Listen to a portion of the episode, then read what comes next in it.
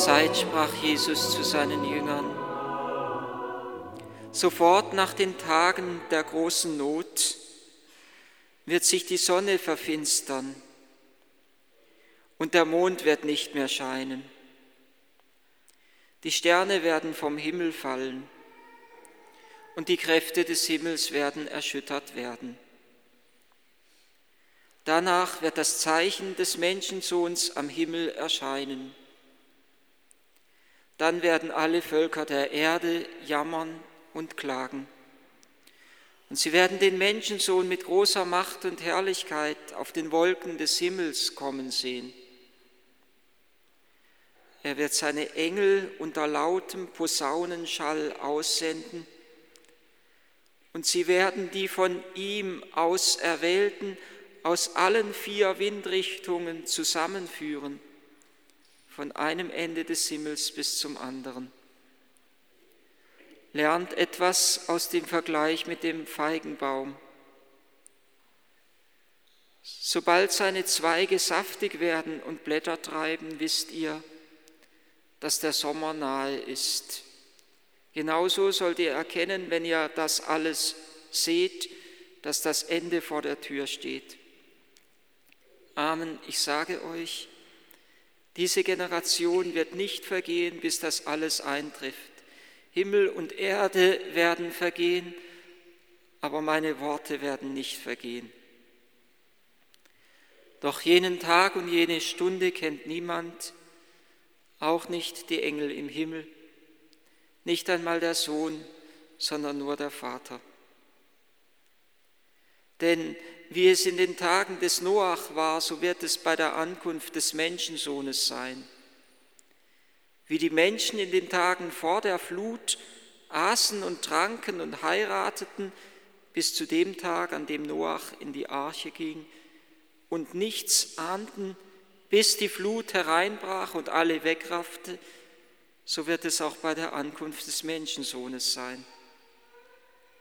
Dann wird von zwei Männern, die auf dem Feld arbeiten, einer mitgenommen und einer zurückgelassen und zwei Frauen, von zwei Frauen, die mit derselben Mühle mahlen, wird eine mitgenommen und eine zurückgelassen.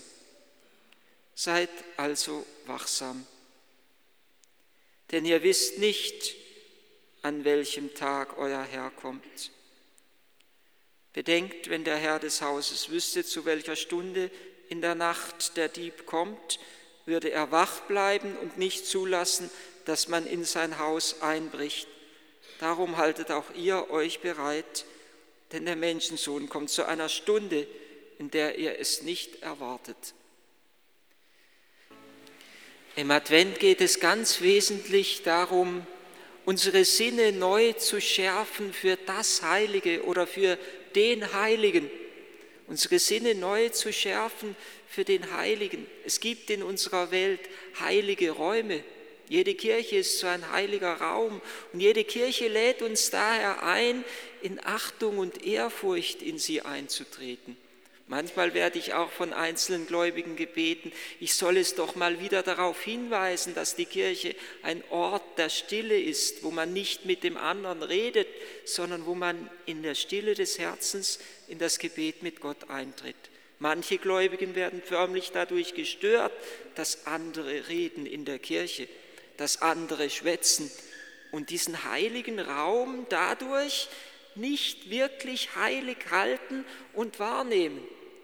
Und genauso wie wir gleichsam von außen in einen heiligen Raum eintreten, der unser Leben verwandeln soll, sodass wir gewandelt wieder daraus hervorgehen, genauso sollen wir auch in diese heilige Zeit des Adventes eintreten, dass wir gewandelt aus ihr hervorgehen. Wir dürfen uns heilige Räume und heilige Zeiten nicht rauben lassen, denn wir brauchen sie, um innerlich in unserer Seele gesund und heil zu werden. In keiner anderen Zeit wie im Advent wird einem so bewusst, wie die Menschen im Grunde ihres Herzens sich nach dem Heiligen sehnen, wie sie sich nach Heimat sehnen, nach Geborgenheit, wie sie sich auch danach sehnen, Liebe verschenken zu dürfen und das ist ja nichts anderes als Gott ähnlich zu sein, der ja auch ohne Unterlass seine Liebe verschenkt. Und doch wird mir auch in keiner anderen Zeit wie im Advent so bewusst, dass wir in einer Welt leben, die droht, das Christliche und die heiligen Zeichen immer mehr an den Rand zu drängen. Der Advent ist in Gefahr, dass er uns geraubt wird. Heilige Räume, heilige Zeiten sind in Gefahr, dass sie uns geraubt werden. Und im Advent werden alle unsere Sinne betört. Der Geruchssinn, wenn man durch die Städte geht, der Glühwein und Lebkuchenduft, der Tastsinn in den vielen Auslagen, in den Geschäften, die geradezu einladen, es zu ertasten, was es da gibt, die schöne, warme, weiche Jacke oder das Spielzeug, das aus Holz ist und daher mich besonders einlädt, irgendwie es anzufassen, der Tastsinn, der Geruchssinn, der Geschmackssinn, indem wir schon die Weihnachtsplätzchen im Advent essen, das Sehen und das Hören, das Hören in den Weihnachtsmelodien, die schon erklingen in den Kaufhäusern, das Sehen dass das Licht und die Fülle des Lichtes, auf das Weihnachten hinweist, oft schon vorweggenommen wird, dadurch, dass die Weihnachtsbeleuchtung schon während dem Advent eingeschaltet ist. Und da genau hinein ergeht das Evangelium des heutigen Tages.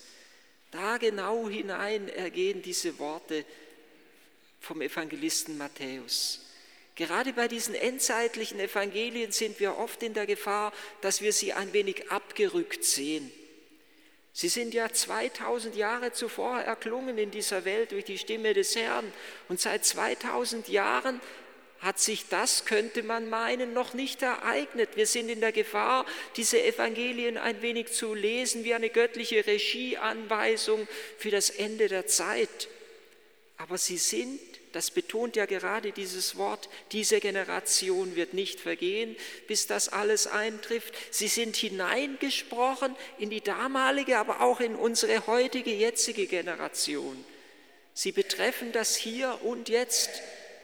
Die Menschen, sie aßen und tranken und heirateten. Lukas fügt hinzu, sie kauften und verkauften, sie pflanzten und bauten und dann dieses merkwürdige Wort, dann wird von zwei Männern, die auf dem Feld arbeiten, der eine mitgenommen, der andere zurückgelassen, von zwei Frauen an der Mühle, die eine mitgenommen, der andere zurückgelassen, der eine trifft's, der andere wird verschont, willkürlich, Zufall, göttliche Logik, irgendwie unverständlich. Und doch erleben wir es in unserer Welt der eine, er trifft, es trifft ihn irgendein Schicksalsschlag, der andere wird verschont. Warum trifft es den einen, warum den anderen nicht? Warum gerade den, der noch so ein gutes, frommes Leben führt und der andere, der bleibt verschont, obwohl er doch sich kaum um Gott kümmert? Und als Antwort sagt Jesus nur diesen göttlichen Imperativ, der über dem Advent steht, Seid also wachsam. Dieser göttliche Imperativ, der nicht nur über diesen vier Wochen des Advents steht, sondern der über dem Advent unserer Welt und Zeit, über dem Advent unseres Lebens steht. Seid also wachsam. Denn ihr wisst nicht, so schreibt es hier Matthäus, an welchem Tag der Menschensohn kommt. Und die anderen Evangelisten schreiben, in welcher Stunde er kommt, ob zum Abend oder um Mitternacht oder beim Hahnenschrei am Morgen. Seid also wachsam. Und der Advent, würde ich sagen, ist eine Einübungszeit in den Ernstfall. Sie ist eigentlich eine Einübungszeit in die Grundexistenz unseres Christseins. Sie ist ähnlich wie die Fastenzeit, so etwas wie die Jahresexerzitien der Christenheit. Exerzitien sind immer Einübungszeiten, wo wir das christliche Leben neu einüben, neu lernen. Und der Advent ist so eine Zeit, wo wir das christliche Leben neu lernen sollen, wo wir neu lernen sollen, Ausschau zu halten auf die Wiederkunft des Herrn, wo wir lernen sollen, in der ständigen Erwartung zu sein, dass er jeden Augenblick ankommen kann und eintreten kann in mein Leben. Und insofern ist es vielleicht gar keine schlechte Einübungszeit, wenn wir im Advent erleben, in wie vielfältiger Bedrängnis wir oft stehen. Da muss noch dies und jenes vorbereitet werden, das sind die ganzen Feiern, da ist alles, was drängt.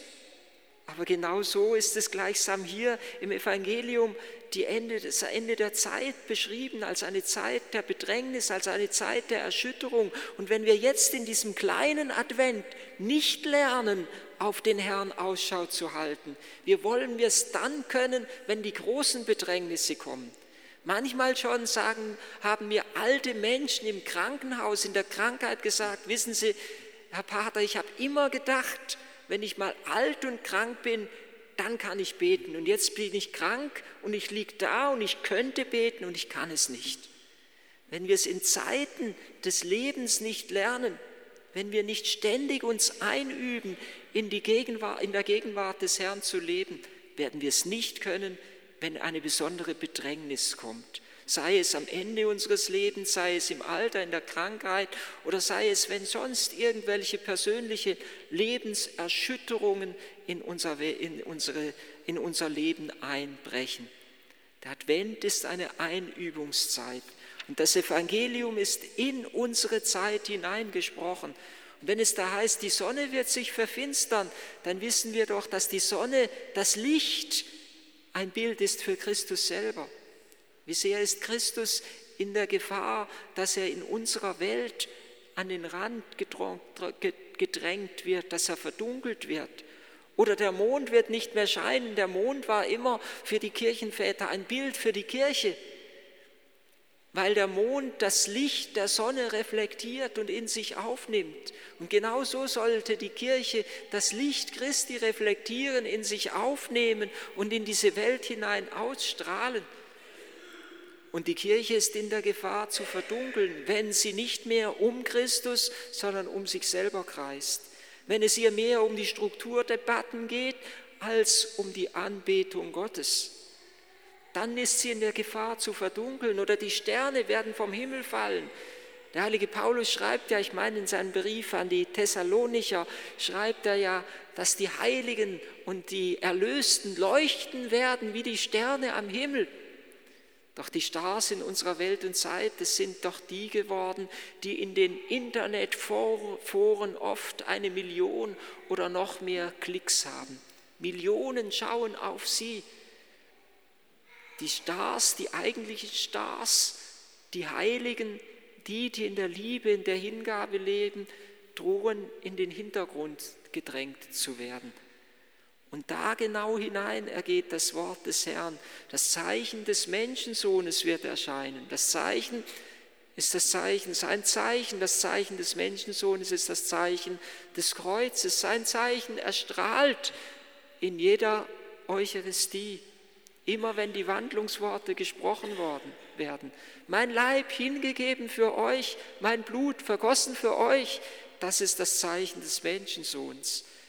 Und dann so heißt es hier ja, werden die Völker der Erde jammern und klagen, weil ihnen im Angesichts der göttlichen Liebe bewusst ist, der Mangel, der Mangel an eigener Liebe bewusst ist, dieses Elend noch nicht so geliebt zu haben, wie Gott uns liebt, seiner Liebe noch nicht entsprochen zu haben. Und dann wird der Herr die Engel aussenden um die Auserwählten zusammenzuführen oder wir könnten übersetzen, um die Auserwählten zu sammeln. Nicht nur von den Enden der Erde zu sammeln, sondern jedes einzelne Menschenherz auf Christus hin zu sammeln. Und so bitten wir den Herrn, dass diese Adventszeit für jeden Einzelnen von uns trotz aller Bedrängnis und mitten in aller Bedrängnis zu einer neuen Sammlung auf Christus hin wird dass die Engel uns helfen, uns auf ihn hin auszurichten, dass wir wieder Raum schaffen für das Heilige und den Heiligen in unserem Leben und in unserer Welt.